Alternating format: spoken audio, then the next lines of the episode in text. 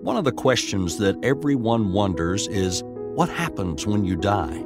In today's study from 1 Thessalonians, the Apostle Paul is going to answer that question in a most encouraging fashion. Specifically, Paul is going to tell his readers about the hope, salvation, and reunions that are right around the corner.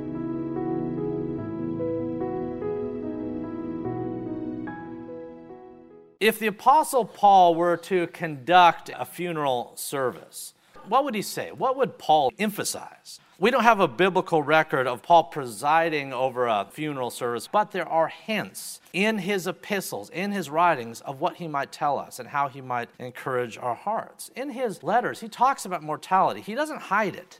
There are faith systems, sometimes they even have a cross up top, that hide mortality. Paul didn't. Is at the forefront of so many of his letters. But here's the thing even as he addressed mortality, even as he talked about life and death, what's interesting is that on virtually every occasion that he does so, he does so very optimistically very optimistically. That's not the norm for us. We think about death, we think about mortality, we go to past graveyards, and our first impulse is one that is dark and somber and sad, and that's understandable for all the obvious reasons. But at the same time, that's not what you see when Paul talks about these things. It's not sadness and lament and endless sorrow that he describes. He is ongoingly, consistently optimistic. Now, why? Well, part of the reason he was optimistic is because God had blessed him with an opportunity to see a few things that you and I have not yet been able to see. An example, an example. 2 Corinthians chapter 12, Paul talks about himself as one that God had given this great vision to, a vision of what comes next, a vision of what Shakespeare called that undiscovered country. Paul discovered it in 2 Corinthians chapter 12. He saw things, he heard things, and when he came back to report on it, he just says it's inexpressible. It's not even lawful for him to write it down because, in all honesty, there weren't words in any tongue by which he could effectively do it. So he doesn't even try, except for one word. When Paul got this vision of heaven and he came back, there was one word that he utilized to describe what he saw and what some of our loved ones are seeing right now paradise. 2 Corinthians 12 14. He talks about himself as one who was caught up into paradise, where I heard inexpressible words that's not lawful for a man to utter. Paul saw what you and I long to see. Paul's eyes surveyed this heavenly estate and undoubtedly laid eyes upon the king who dwells there. And because of that, because of what he saw, he comes back and reports to us and he says, You know what? That's way better. You know what? That's the ideal. And we weren't made for this, we were made for there. And let me tell you, if it were up to me, I'd want to go there right now. What does he say? He says this later on. He says, For me, for me, to live is Christ, to die is gain. But if I live on in the flesh, this will mean fruit for my labor. So there was value in his ministry, undoubtedly. Yet what I shall choose, I cannot tell, because I'm hard pressed between the two, having a desire to depart, to be with Christ, which is far better.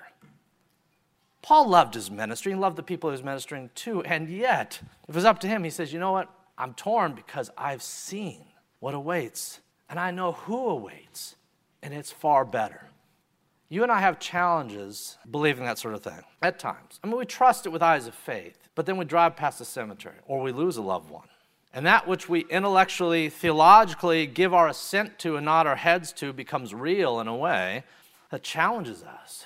With that said, when Paul saw and heard and knew of people who were being challenged in matters of faith in Thessalonica and Galatia and Corinth and anywhere he went, he regularly, consistently described the eternal future of the believer as one so positive that we should be encouraged about the prospect of going there. If Paul was to conduct a funeral service for a fellow believer, it would not be filled with sorrow and despair and lament. There would be tears, but it would not be filled with sorrow, lament, and despair. Rather, it would be filled with hope and expectation. And that's what he is going to share with the people in Thessalonica, and that's what God is sharing with us this morning. All right, if you would, let's just return to verse 13. This is not a lengthy text, but we'll take it roughly one verse at a time and work through the balance. Verse 13. But I do not want you to be ignorant, brethren. He's writing to Christian brothers. He does not want them to be ignorant. I do not want you to be ignorant or unknowing concerning those who have fallen asleep, those who have died, lest you were to sorrow as those who have no hope. All right, before we go any further, let's remember the context. Who are the Thessalonians? What do we remember about the Thessalonians? Well, we remember a couple things. Number one, of all the letters Paul wrote, and he wrote a lot of letters, this is the first. At least chronologically, we believe this to be the first one that he wrote, somewhere between 50 and 52 AD. Now, the church in Thessalonica was actually a little bit healthier than some of the other churches Paul dealt with. But he was worried about them because they were young and they were new in the faith. And so he sent Timothy to go to Thessalonica and see what's going on and encourage them and then to report back. Well, when Timothy came back, he told Paul something that he rarely got a chance to tell Paul. He says, You know, Paul, things are actually going really pretty good. The seeds of faith and love are being cultivated. Now, that's not the report he got from every church. There was other letters he wrote that he calls hard letters, you know, strong letters, letters that were difficult. But in this letter, he says, Thessalonians, this is wonderful. Timothy visited with you. God bless that young man. He visited with you and then he came back to me and he said the things are going well. Be encouraged in the faith and keep up the good fight. Keep up the good work that you're doing there. So he encourages them and he himself is encouraged that God is at work in their midst. And yet, and yet there's things that they don't understand. There's things that they haven't figured out yet, and that's understandable because they were new and they were young. This is not a church, you know, ours has, we got 125 years of history here. They didn't have that. And so they were uh, ignorant of some things, some precepts and doctrines and the like. And among other things, I'm sure there was a lot they were ignorant about, but one of them, one of them in verse 13, it says they were ignorant about the fate of Christian believers who had died in the gap between two things and the gap between when Jesus ascended into heaven and when he's coming back. Okay? Everyone understood and believed that he would return, but the problem in Thessalonica is that many folks there understood that Jesus would come back imminently, and their grave concern was that what happens to the individuals who die before he gets here? That's the point of ignorance they had principally. One group worried that those who had died prior to Christ's return would miss out on the promises, the promises that he had made them. Imagine if you had a loved one in that time frame. Christ has gone up to heaven, but he hasn't come back, and your expectation is he'll come back at any moment, and you have a loved one, and your loved one's health is flagging, your loved one's health is failing, and then they die in your arms. Imagine your consternation if your assumption was that in order for this person, your loved one, to have any future, they had to still be alive when Jesus came back. Imagine your consternation when they passed right in front of you. As their health was failing, you would probably be thinking a couple things. Number one, hold on just a little longer. Or number two, Jesus, come faster. Now, there was a second group of folks in Thessalonica that had a different misunderstanding. I mean, these are good people, they just, there's confusion. And a second group of people had come to the conclusion that, well, maybe, maybe Jesus has already returned. Maybe he's already come back. In fact, there was rumors about that. If you read the letter of Second Thessalonians, Paul writes to them to talk about that issue. Some people thought he had already returned, and of course, Paul says, no, no, no, no, no. Paul says, when he returns, there's not going to be any doubt. You're not going to be sitting there wondering, I, I wonder if Jesus has come back. It's not going to be like that. The trump shall sound, the dead shall rise. You'll know it you'll know it. He says that in Second Thessalonians, and he also says that in today's text. Whatever the case is, they were ignorant about all of this. They didn't understand, and you can't blame them because, again, this is a newer church, and these were broadly speaking younger believers. But because they didn't understand, because they were ignorant, they were tempted to grieve. And not just to grieve, grieve, but to sorrow as those who have no hope of any reunion with their loved one, of any fate for the loved one, and possibly of any eternal future for themselves. Now, let me stop here for a moment. In today's text, Paul will use the euphemism asleep. Why do you think he does that? Why doesn't he just say died? Well, asleep has an implication that you will wake up. Asleep has an implication of a transient state, right? Last night you all were asleep, and now you're not. Right? That's one of the reasons he uses the euphemism. The word cemetery the Greek word cemetery actually means sleeping chamber. Sleeping chamber. So, this concept of sleep, that's one of the things that he wants to encourage them in. But, secondarily, let me add this point before we go on. For those who were anxious about sleep, death, mortality, any of that, in particular for those who are grieving that someone that they love dearly, a spouse, a child, a parent, had passed. Let me establish this right now so it doesn't get lost as we go through this text. If you're grieving because someone you love is lost, if you're grieving because you miss someone that is dear to you and has been dear to you, that's okay. That's biblical and that's right. Because when a hole opens up in our heart, it's not readily filled. And when you have someone who meant so much to you and they're no longer there at a certain point, you can't help but miss their presence. And that's okay. And this passage is not intended to rob you of that or to tell you that you shouldn't grieve. You can and even should lament, and the season where lamenting is right and appropriate.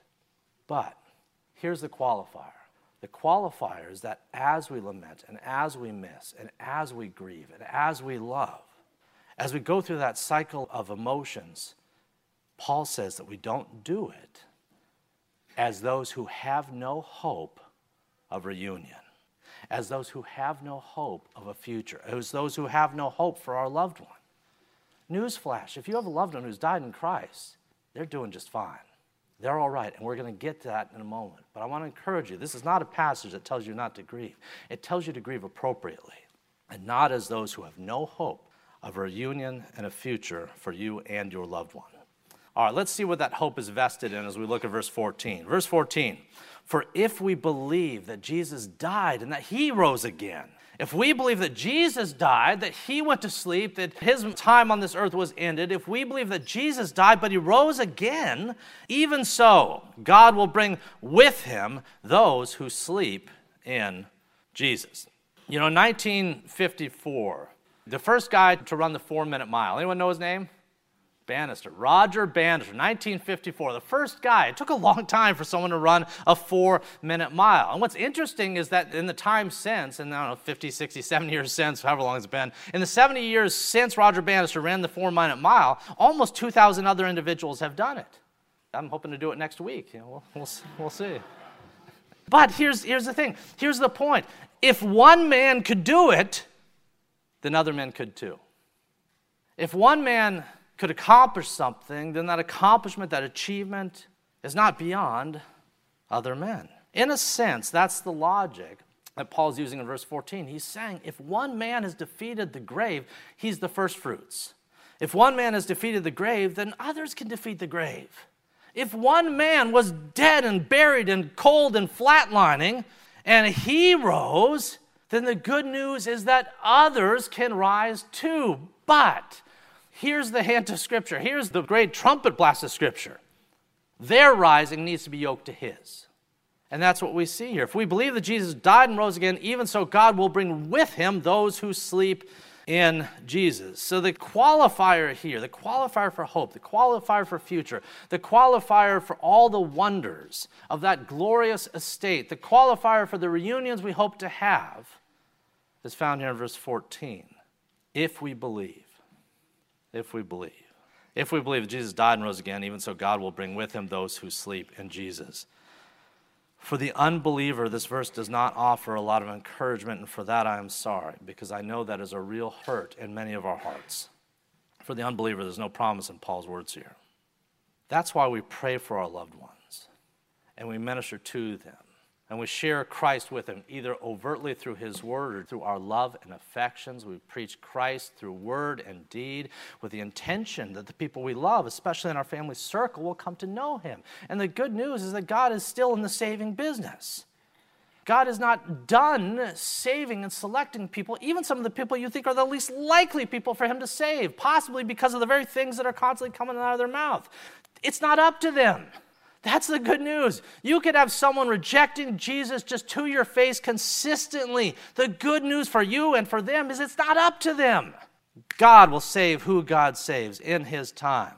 With that said, for those who are outside of this at the moment, they do not have to be outside of that forever. However, God enfolds your prayers and your devotion and your ambassadorship as one of the means by which He will reach them. So don't stop.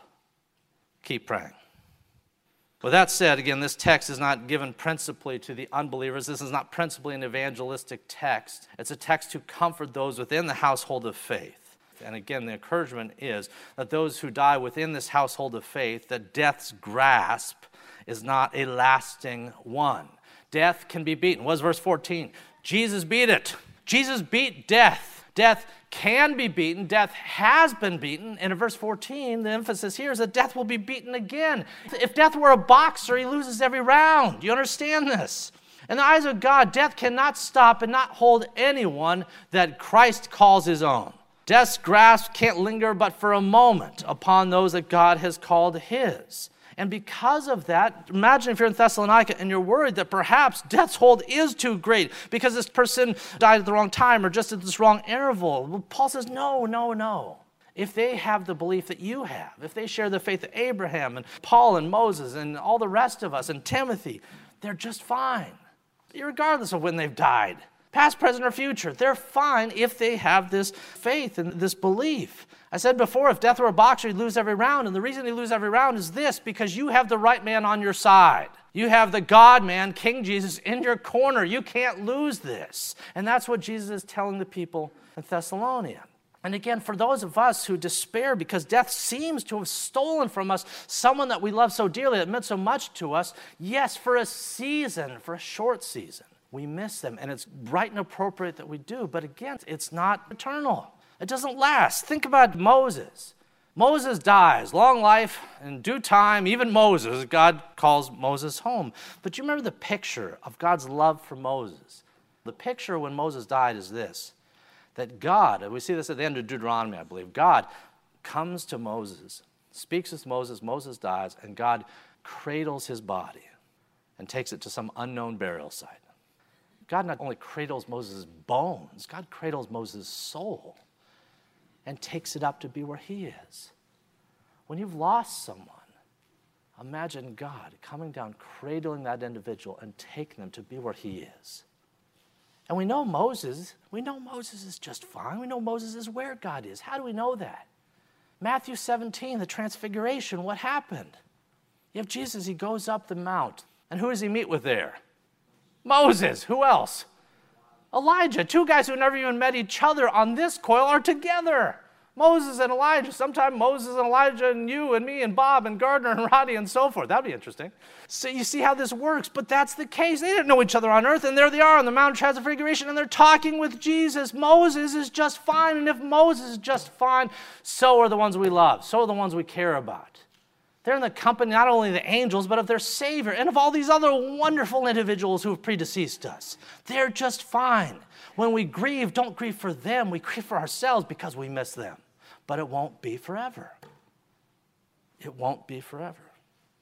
There's a reunion. The circle, can the circle be unbroken?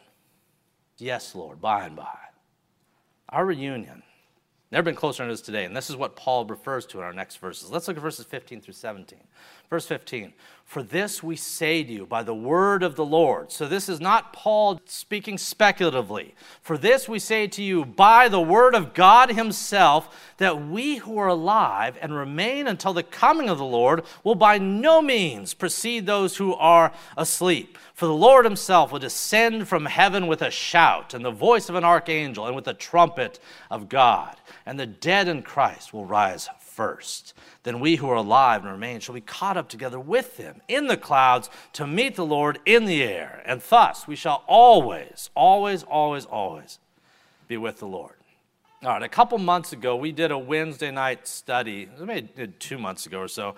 We did a Wednesday night study on the rapture, on topics of the end times and on eschatology and the like. We talked about all the different theories about how and when and the chronology by which certain events would occur. I'm not going to repeat that for time's sake. That particular class is actually still available online. So we could look at this and try to figure out the chronology. That's not going to be our focus with the balance of time we have this morning. The balance of time this morning, I want to spend on Paul's primary point in these verses. In these verses, he's not trying to declare a fully rounded, fully orbed eschatology of all the things that are going to happen in the future. That's not his objective. So, what is his objective? Well, he already said it to comfort. To comfort people. That's his objective. So, that'll be our objective with the balance of our time here. Now, as we said a few moments ago, there were folks who had all manner of worries about what happened to their loved ones, and they had all manner of worries about how Christ's return intersects with their future. Does he come back first? What if they die first? They were trying to work out all that sort of stuff. Well, in this text, what we see is this broadly speaking, Paul says, don't worry about it. In this sense, don't worry that your loved ones, that believers, are going to be lost, irrespective of when they died. And then he gives a bit of a chronology, but the point is this whenever Jesus comes back, whatever point it should be, If you have passed in the years or centuries prior, you're still going to be okay. In fact, the dead will rise first. And if you happen to be alive when he comes back, you're going to be okay and together you, them, will rise with one another. The word with is in this text, and you will meet him in the air. Whatever that is, I don't know how that looks. I don't know exactly how it will play out. But Paul's intent in writing to them, and God's intent sharing this with us, is whatever it looks like and however it's manifest, it's going to be awesome. It's going to be amazing. Jesus is coming back. We've been praying for that because when he comes back, all the sin and death is gone. Jesus is going to come back, and when he comes back, there's going to be angels and trumpets and and victory. Victory. And there will not be a believer on this globe who misses it. And that's what he's telling them. You haven't missed it. When it happens, when it happens, every believer will know. Because we who are alive when it happens, we are alive and remain, shall be caught up together with them. Now, I want to linger on that word with because for many of us, the grieving is some picture of isolation that we're either living in right now, isolated from our loved one, as if there's a wall between us, or some people have a fear that even in heaven we won't necessarily interact or know people or be with people, what have you. That's not what you see here. The word with suggests we will be with not only Jesus, but with one another, inclusive of those we've lost. The family circle will be together in the clouds and around the throne. This is what we see here. We who are alive and remain shall be caught up together with them, with our loved ones, with those who are past. In verse 17, you have a due date with a reunion with the very people you want to see most. And that's cool. And Paul wanted it to be cool and understandable and encouraging to the Thessalonians. And again, I believe God wants us to be encouraged by this as well. All right, so how do we respond to that promise? Let's look at our final verse, verse 18, in order to find out. Verse 18. Therefore, therefore, comfort one another with these words. This passage is meant to comfort us. It won't put all of our questions to rest at this point. We're still on this side of the veil. There's things we don't fully understand. But his purpose isn't here to explain everything, his purpose is to comfort us. And there's so many passages that do that. This morning in our call to worship, we read one from Revelation 21. Let me reread it briefly here. Here's the future for you, for our loved ones, for all those who die in Christ. Revelation 21. Now I saw a new heaven and a new earth, for the first heaven and the first earth had passed away. Also, there was no more sea. Then I, John, I saw the holy city, New Jerusalem, coming down out of heaven from God, prepared as a bride adorned for her husband. And I heard a loud voice from heaven saying, Behold, Behold, the tabernacle of God is with men. He will dwell with them, and they shall be his people. God himself will be with them, and he will be their God. And then, verse 4 in Revelation 21 says this And then God will wipe, God will wipe away every tear from their eyes. There shall be no more death no more sorrow, no more crying.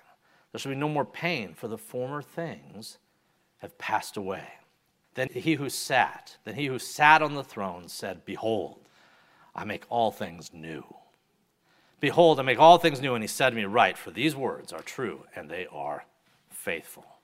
Being in a place where there's no more sin, where there's no more sorrow, where there's no more hurts, where there's no more scars, where there's no more tears. Not only are there no more tears, but where my Heavenly Father does the one thing that at times I need most, where He condescends like a parent does to reach down and wipe tears from off, off of one's cheek, so to speak, where they will never return again.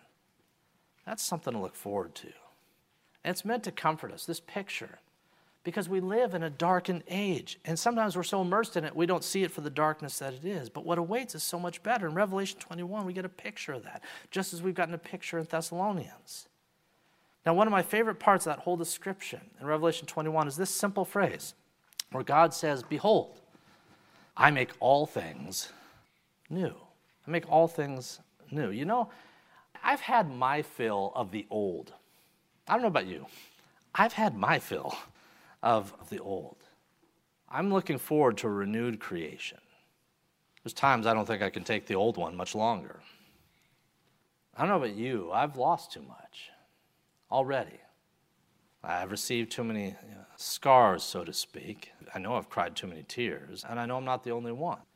And so, this idea that God is going to come and make all things new, And you and I will dwell in a place that doesn't have all the stuff I just mentioned.